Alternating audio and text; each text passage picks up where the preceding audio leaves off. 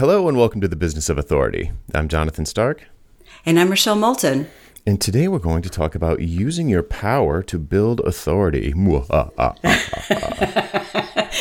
of power are you going to use, Jonathan? I am a vampire. Everyone knows I'm a vampire.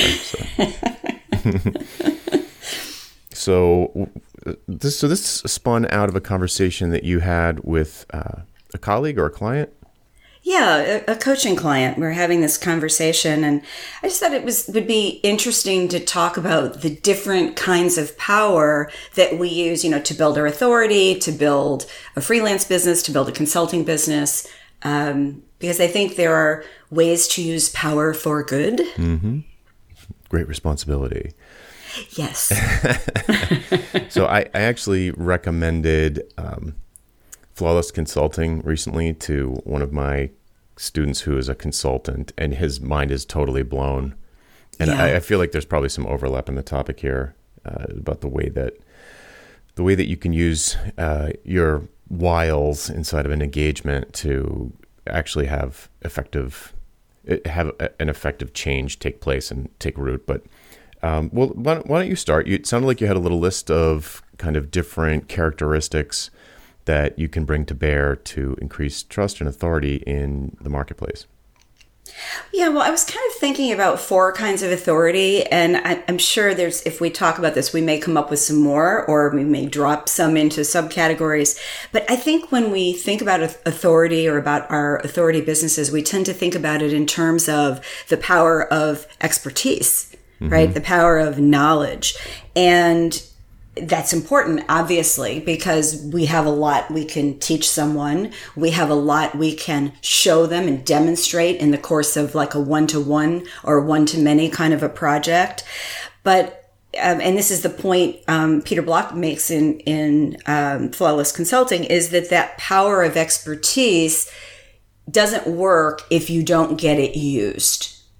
And the way that you get your expertise used is often the other kinds of power. Mm-hmm. And um, one of the things I realized, you know, when I started my career, I worked very briefly in a corporate environment where I could make, I mean, I was ju- very junior, but I could make decisions. When I became a consultant, the first thing I realized was, oh, I'm not making decisions anymore. My power is to influence and not in the sense of you know instagram influencer marketing but i've got the ability to influence a person a team an organization.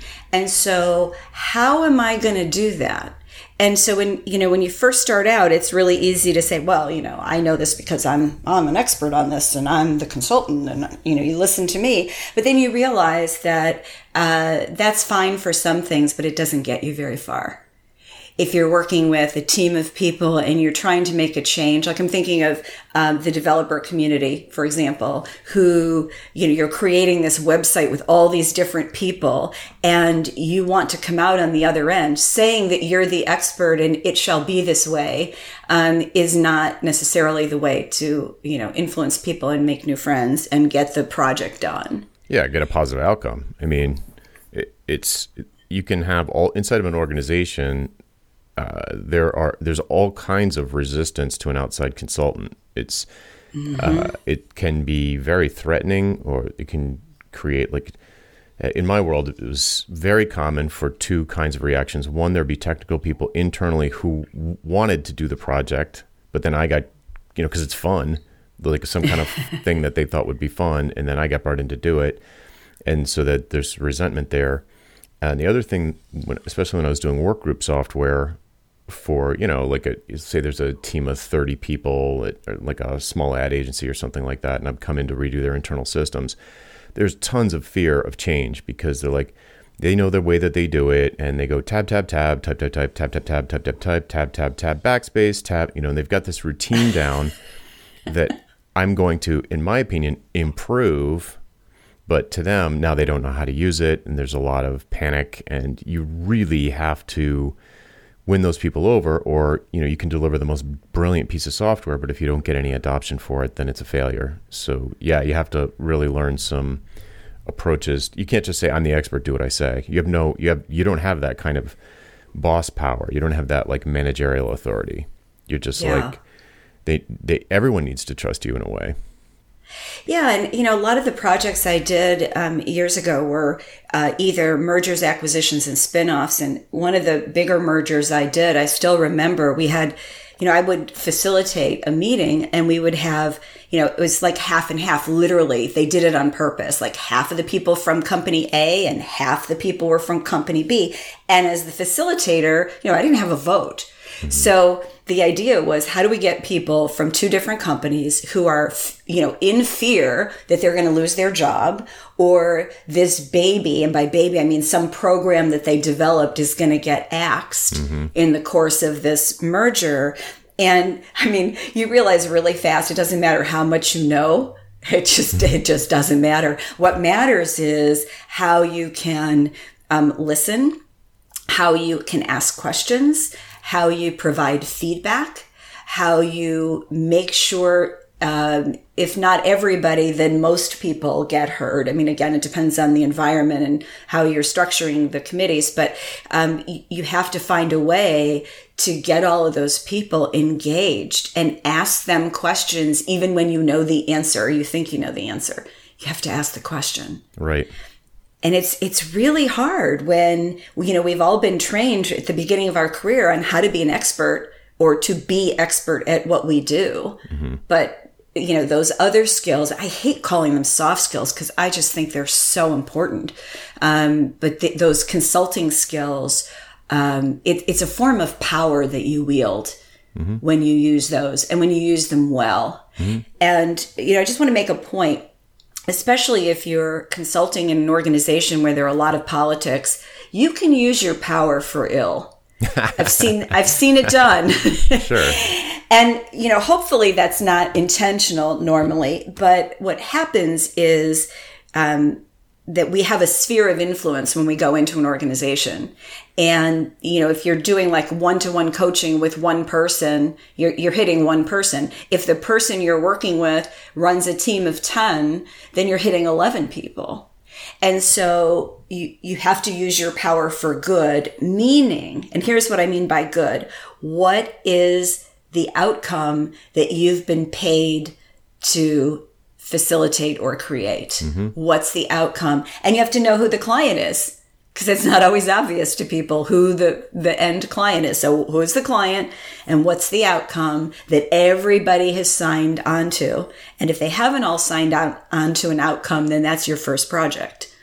Yep. Yeah. I, I uh, thought of it as like multiple sales. So like you get the sale sale, you know, they say, yep, we, yep, this price is acceptable. Let's get started. And then you go in and you meet the people who are farther down the food chain, which are the ones that you're probably, you know, in my case, I would be working with um, on and off throughout the course of the project. And like now, my next step was to sell them on the idea, not even like, and and to come in and be like, oh yes, I wrote the book on this, and ugh, look who made this pile of garbage. like, how do you even get your job done?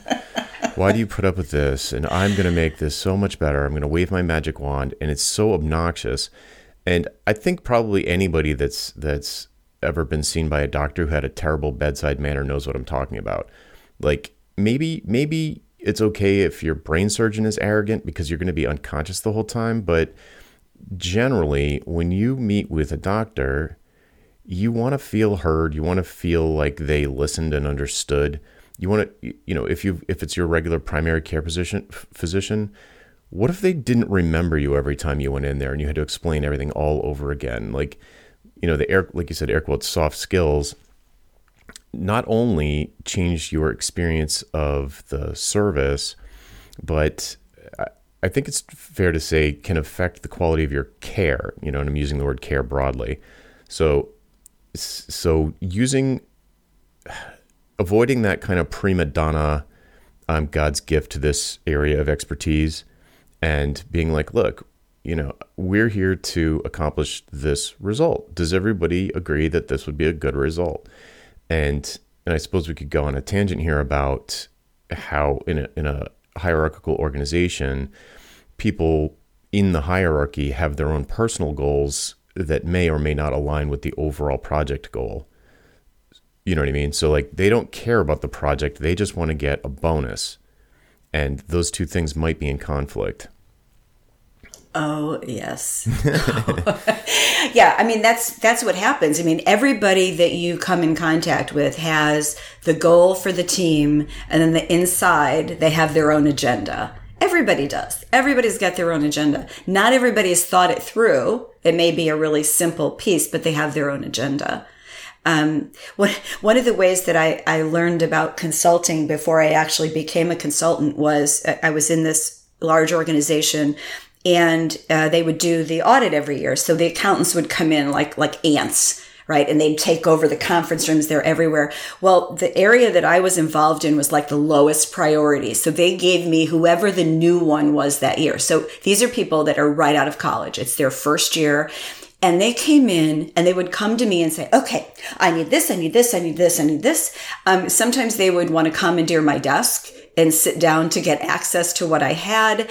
They were the most obnoxious little minions I ever met in my life. And I remembered thinking, and, and the more senior ones were not like that. The more senior ones were, were cooler. But I remembered, you know, I had that in my head. And when I, when I first went into consulting, I was like, I am not going to be like those guys yes, I'm the new kid on the block, but I am not going to be that obnoxious one. I'm just not going to do it. And so, yeah, the minute you can put yourself into somebody else's shoes while still keeping the end result in mind, because that's your job. I mean, that's almost the definition of a, of a successful consultant. Yeah, totally. So now, do you have a list of items that we could kind of explore individually that sort of skills that people can use to help move a project toward a desirable outcome or is it more you know like I, you said before charisma or? Well i think those are those are um, other kinds of power quote unquote that we can use not just for a project but to grow our business. But um, I, I, wouldn't say that i have a list of them. I would say flawless consulting does a good job of laying them out.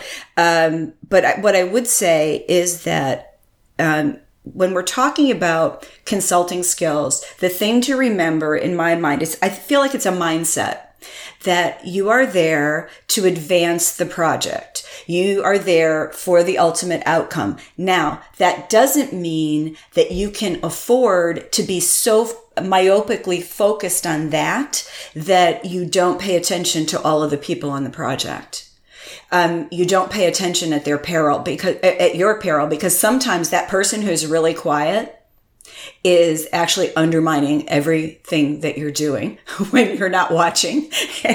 and so I'm not saying that we have to be everybody's friend, but I think of it as um, almost like a circle and that everybody's in the circle and you want to know where everybody is at all times and what they're doing and not in, you know, in, in a grandiose sense, but relative to your project so that, um, you know, you get a vibe from somebody that they're not happy with what's happening. And so instead of ignoring that, you ask them, Hey, Joe, I'm getting this sense that maybe this isn't working for you. What, what's going on?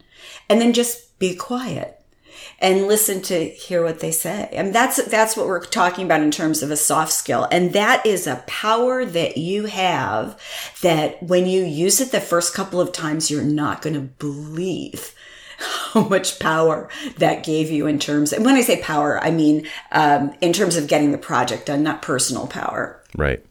Yeah, so there's a there's a theme in flawless consulting, like a core theme that I wish I had heard 15 years ago, uh, because I would go into projects as the expert. I'm the guy that wrote the book on this, and I wasn't a jerk about it, but I, I didn't.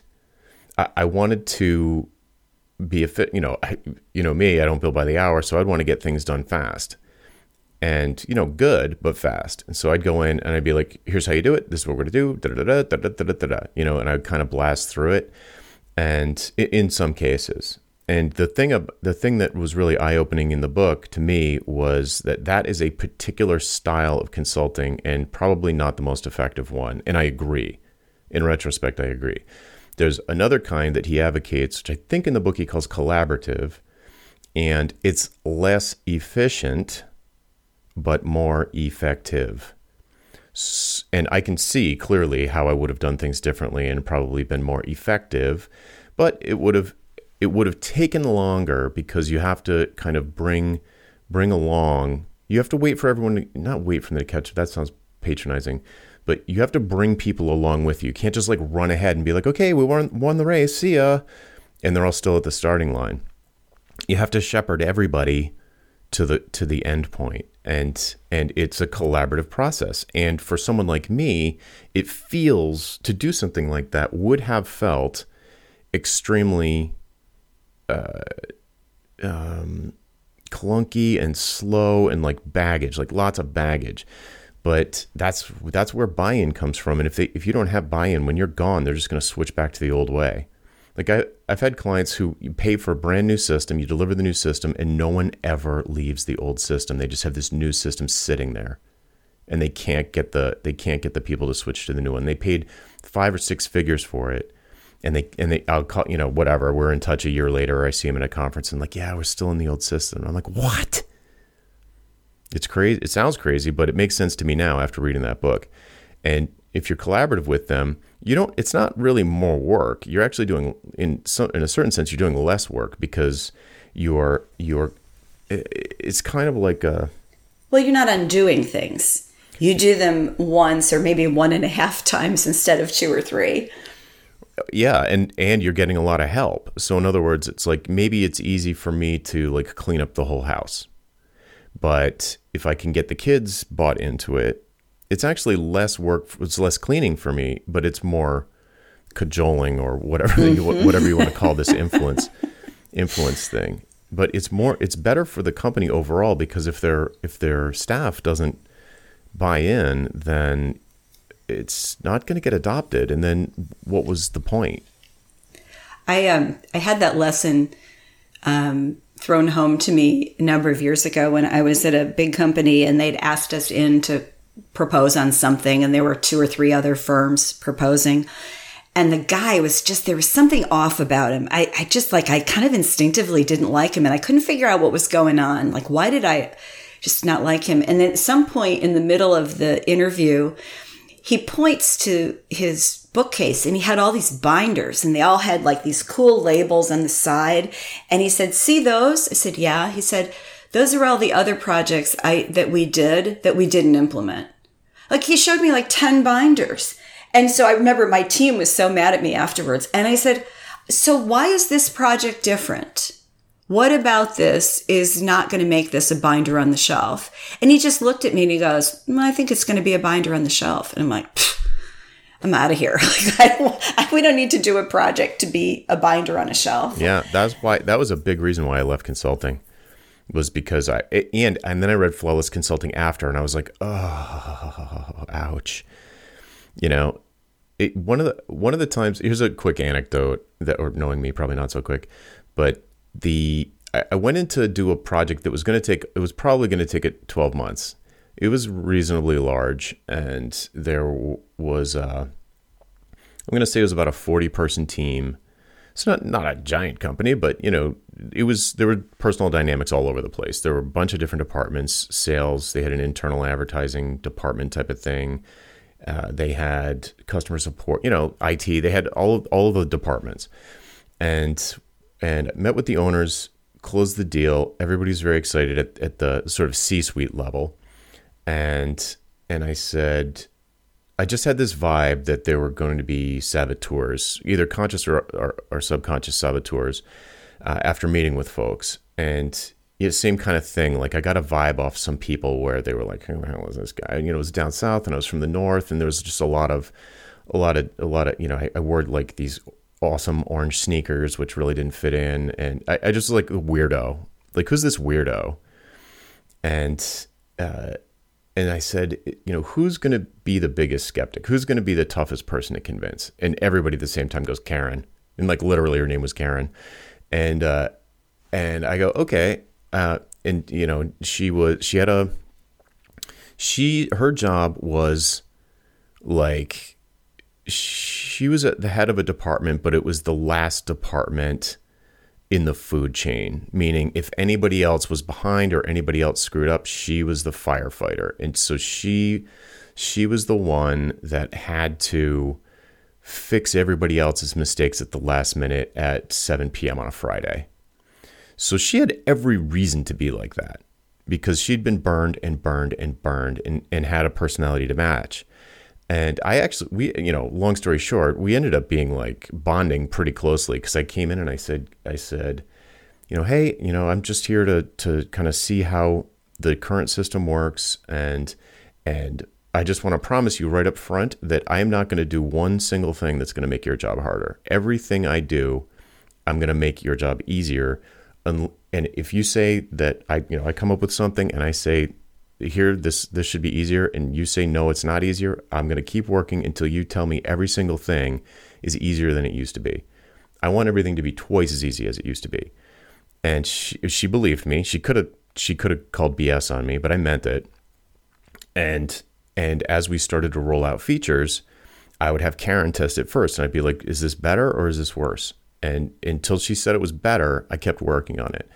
And what ended up happening was you know, she got one over and then she and then she started saying stuff like this is amazing. And when everybody else heard Karen, who they all knew was going to be the skeptic, when everybody else heard Karen saying this is going to be amazing, then they were all like, awesome, the new thing's going to be amazing. Like they all got excited, you know? Right.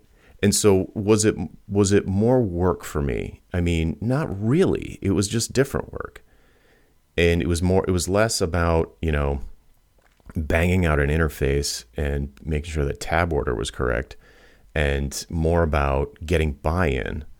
And if i hadn't done that then first of all the thing that i built probably wouldn't have been easier for her.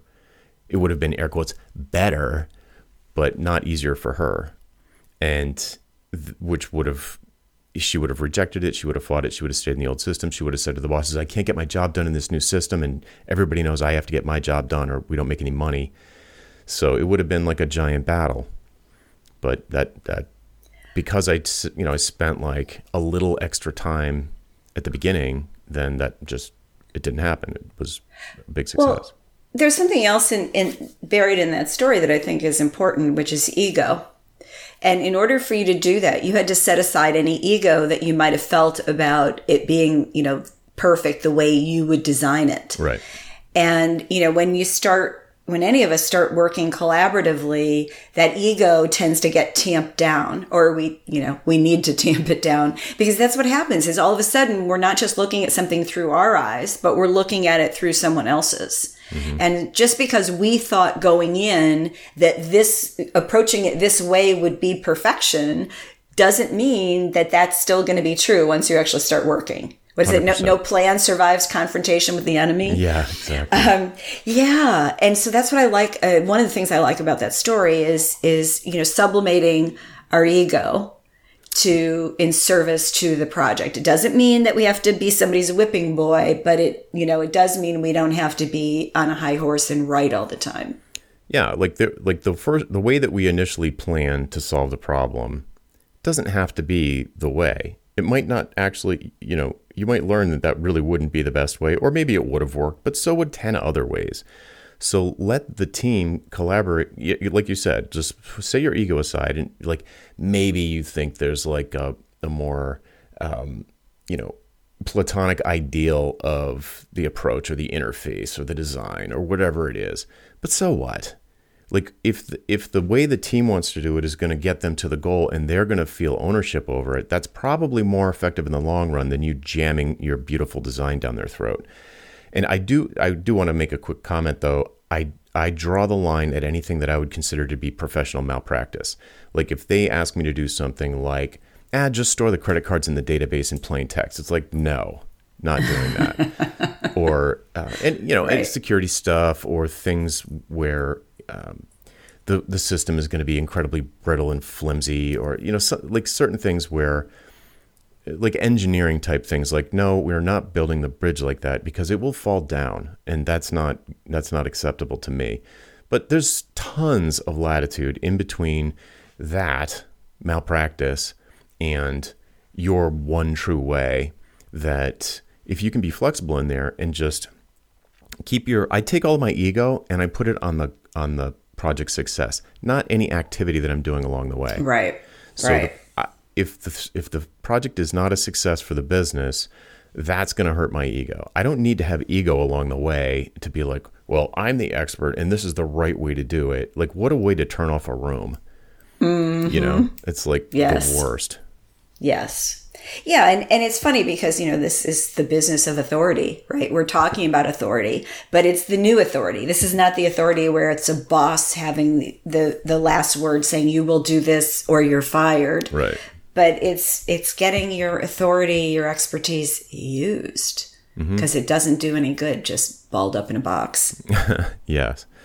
Yeah, so if there's anyone out there who is me 10 years ago ramming their expertise down people's throats and can't figure out why it doesn't work, then you might want to check out Flawless Consulting by Peter Block. It was very eye opening for me. There's another book I read recently. I think it was called Buy In. Uh, the author's name is slipping my mind, but we can link to it in the show notes. That goes through through like a dozen types of objection and it starts with an allegory about you know uh, someone who's trying to get a um, the, the toughest kind of thing standing up in front of a room like the school department meeting and they are trying to get a new initiative through where the school department spends x dollars and they get all new computers.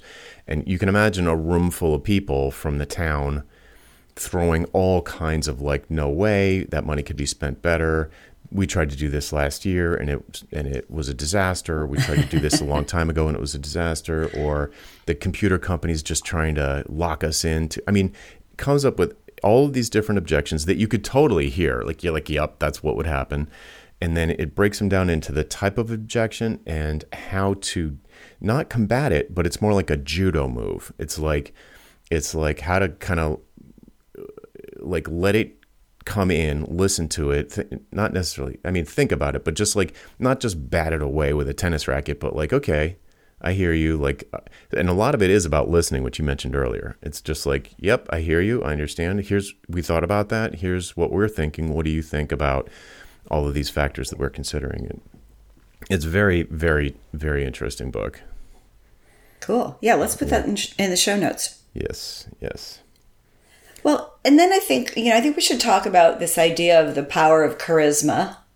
Mm-hmm. and I've just like I've just read like a paragraph of a book on this that I think is going to be fascinating. It's called um, uh, "Creating the Charisma Myth" by hmm. Olivia Fox Cabane, I think. Um, but what I love about her premise is that uh, charisma can be taught. Oh, really? And it can be learned. Yes. So I'm thinking if I love this book, we need to have her on the show. Um, yeah, so this idea of charisma, I mean, I always think of, you know, like political figures like Kennedy or Clinton, you know, that had mm. great personal charisma. Um, and, but really what I'm talking about is not like, I'm not talking about something that is fake or you know where like you turn around like i'm thinking of like when i used to go to a long time ago uh, washington d.c parties. It never happened in any other city but people are always looking over your shoulder to see if there's somebody more important than you to talk to. You know that is not charisma.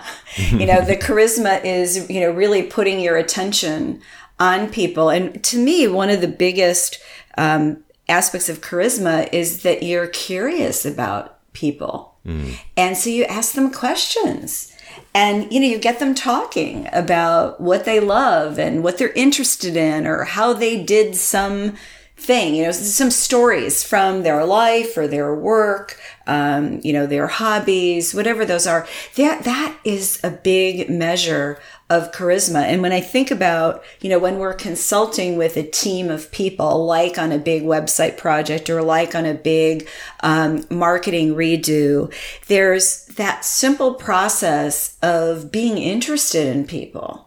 Hmm. Yeah. In the course of those project meetings, it, I mean, it's huge. It's huge. It, it cannot be overstated. And, and, it's wild to think of charisma being, uh, you know, because, you, you know, as a as an early 80s Dungeons and Dragons player, Having an 18 charisma was a characteristic of you, but it never really, you know, you don't, I never thought of it as, um, like how it was actually because it's not like how hot you are like that's like no because you can definitely anybody can list off like 10 people that are like a, a perfect 10 that are just unbearable mm-hmm. uh, so it's not it's definitely not physical appearance and it, i never really thought about how charisma would be transmitted? Like, how would you in project not project like how would you exude charisma? And it you're totally right. It's listening.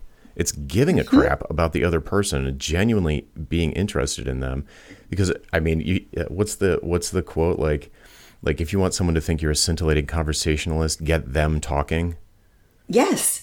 Yeah, Yeah. it totally works. And I just read something yesterday. It wasn't in the in that book. I'm trying to remember where I saw it, but um, it was a, a photographer who was photographing Marilyn Monroe, and she wanted to make a point to him that she could be invisible or she could be Marilyn Monroe. So he took her into uh, Grand Central Station in New York, and they went down by some trains and they actually put her on a train. He took pictures of her by the train. Nobody paid any attention to her.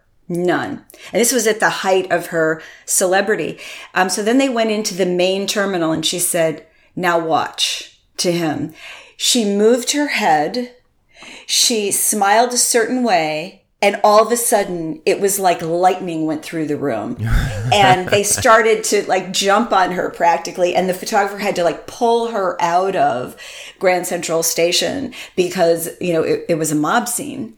Wow. And it was just, and she, and she, you know, she, she basically said, you know, that's a character I play, and when I'm Marilyn, I just turn it on. and you know, it's about more than listening in that particular case. Yeah. But but still, and she didn't change her clothes. She didn't change her hair. It was the way she held her head, and the way she um, she posed for a photo in a very dramatic way. wow. And all of a sudden, oh yeah, that's Marilyn Monroe. So yeah, and it's you know I think sometimes when I think back to different meetings I've had, you know, in-person meetings where you see everybody and you see the body language, and especially some board meetings, um, you know, Fortune 500 board meetings that I've been a part of. It's there's a lot of posturing, and it's so interesting when you really meet the people with charisma because you can instantly tell who they are when you walk into a room. And it's not just that when they stand up, they look elegant and they speak perfectly and they're maybe like very tall, so they're physically commanding, but it's how they include other people. Yes, yes. This is a perfect segue into a book. I don't know if I've talked about it on this show, uh, but it's called Impro by Keith Johnstone. Oh, yeah, yeah, And it is, it's one of those books that once you read it, you can't unsee what it's about. And it's about status games. And what you just described is someone who's a master of status games where they are, they project high status, but then they give you the status. And and they let it go they let it flow back and forth. So like they don't it's not like they're up on this pedestal and they stay there. It's like they show up on the pedestal and then they come down and put you on it. And it's like ah that like that is a perfect example. It's kind of like it's kind of like it's a more sophisticated subtle version of just listening like just listening is kind of like one way to have a to to transfer status. But this book is like it's it'll you'll laugh out loud because it's uh it's a theater book and the guy has his students who are learning how to act and do improv has them play status games and they'll and he's like okay now switch status. And and and even in just a book just the dialogue you can see it happening and it's just hilarious it is hilarious to see like people play with it and kind of throw the status ball back and forth it's Well, wild there's there's a it's generosity is how I think of it. It's there are people who are quote unquote famous, mm-hmm. right? And they're on that pedestal and they don't want anybody else on that pedestal with them. But there mm-hmm. are others who are reaching the hand and pulling the person up. And those are people that we want to know. And it, it doesn't matter what sphere they're in. I mean, I'm thinking of a lot of authors, for example, that do podcasts, um, who do podcast interviews. And you can tell the generous ones from the non generous ones. big time Yeah, it's immediately obvious. Cool. So what's what's the takeaway here? Like, what is the action item besides reading a bunch of books? Well, I, I just let me add one though, um, Okay. which can tie to charisma in theory, but it's the power of relationships. It's who you know, and it's not you know that you know you know twenty famous people, but it's who you know who cares about you and vice versa. That's another kind of a power, and you know these are all interrelated in my mind. And when you think about, you know, as you're consulting, you're developing relationships. Like the website project you described, you know, you developed a relationship with Karen. Yeah, I and still remember my, her name. It's like ten years later. Yeah, and my guess is that that relationship held for a while. And maybe Karen even referred business to you or gave you a positive reference if you needed one. Mm-hmm. So th- you've got this, you know, you're building relationships and there's power in that. Yeah. It's it's who we know, how we're connected. You know, I always think of it like a spider web and it's all the different people we know at all different levels doesn't matter i mean it's fun to know somebody who's just starting their career and it's fun to know somebody who's just ending theirs and everybody in between for different reasons but there if you go into these situations with the idea that you want to come out with relationships again primary goal is the outcome of the project. That's the thing you're always pushing. That's your job. Mm-hmm. But you can come out of these with some really great relationships. Mm-hmm. You know, I'm thinking, um, I had a, a client who was a, um, he was a, a, VP, you know, C-suite of a Fortune 500 company, and he he asked me to talk to one of his junior people who I'd been working with pretty closely, and he said, "Can you please talk to her and tell her she needs you need to convince her. She's debating between getting an MBA and getting this professional certification, and I really want her to get the certification." Will you talk to her? I said, Of course I will. And so I talked to her and I said, So what's going on? You know, your boss wanted me to talk to you about this. What are you thinking about? So she described it and she said, Well, what do you think? I said, Well, I got to tell you, I- would go for the MBA if it was me. and she said, oh, That's where I'm at. And which is what she wound up doing. And we have been friends ever since. Hmm. And so, you know, because, uh, you know, I, I couldn't tell her to do something I didn't believe in. I only told her boss I would talk to her. I knew what he wanted the outcome to be, but it was the wrong outcome. Yeah. In my in yeah. my view. So so it's building relationships, you know, with integrity, with transparency. Um, I you know, I just think that that's another power. I just yeah. want to make sure we squeeze that in. Right. So so for the engineer types in the crowd, of which I am one, uh, if you're if you're doing consulting in a lots of situations you're going to be on these projects where maybe you've had the experience that I had uh, many times where you delivered a great piece of work, a great work product, and just no one used it, and it's super frustrating. And I, am sure even if you're a super duper engineer, you're bummed out by that because you put your heart and soul into it, and the thing is amazing, and no one cares. So if if that has been your experience, then the advice here is you know, if you when you start a project, first of all, make sure you know what the goal is. Make sure you know what the business outcome is that everybody's driving toward, and not just that you're going to create this beautiful piece of work. It it needs to have a business goal. They're paying you money, and they're expecting to get a uh, positive ROI on that investment. So, what is the goal? And then make sure everybody's on the same page with the goal.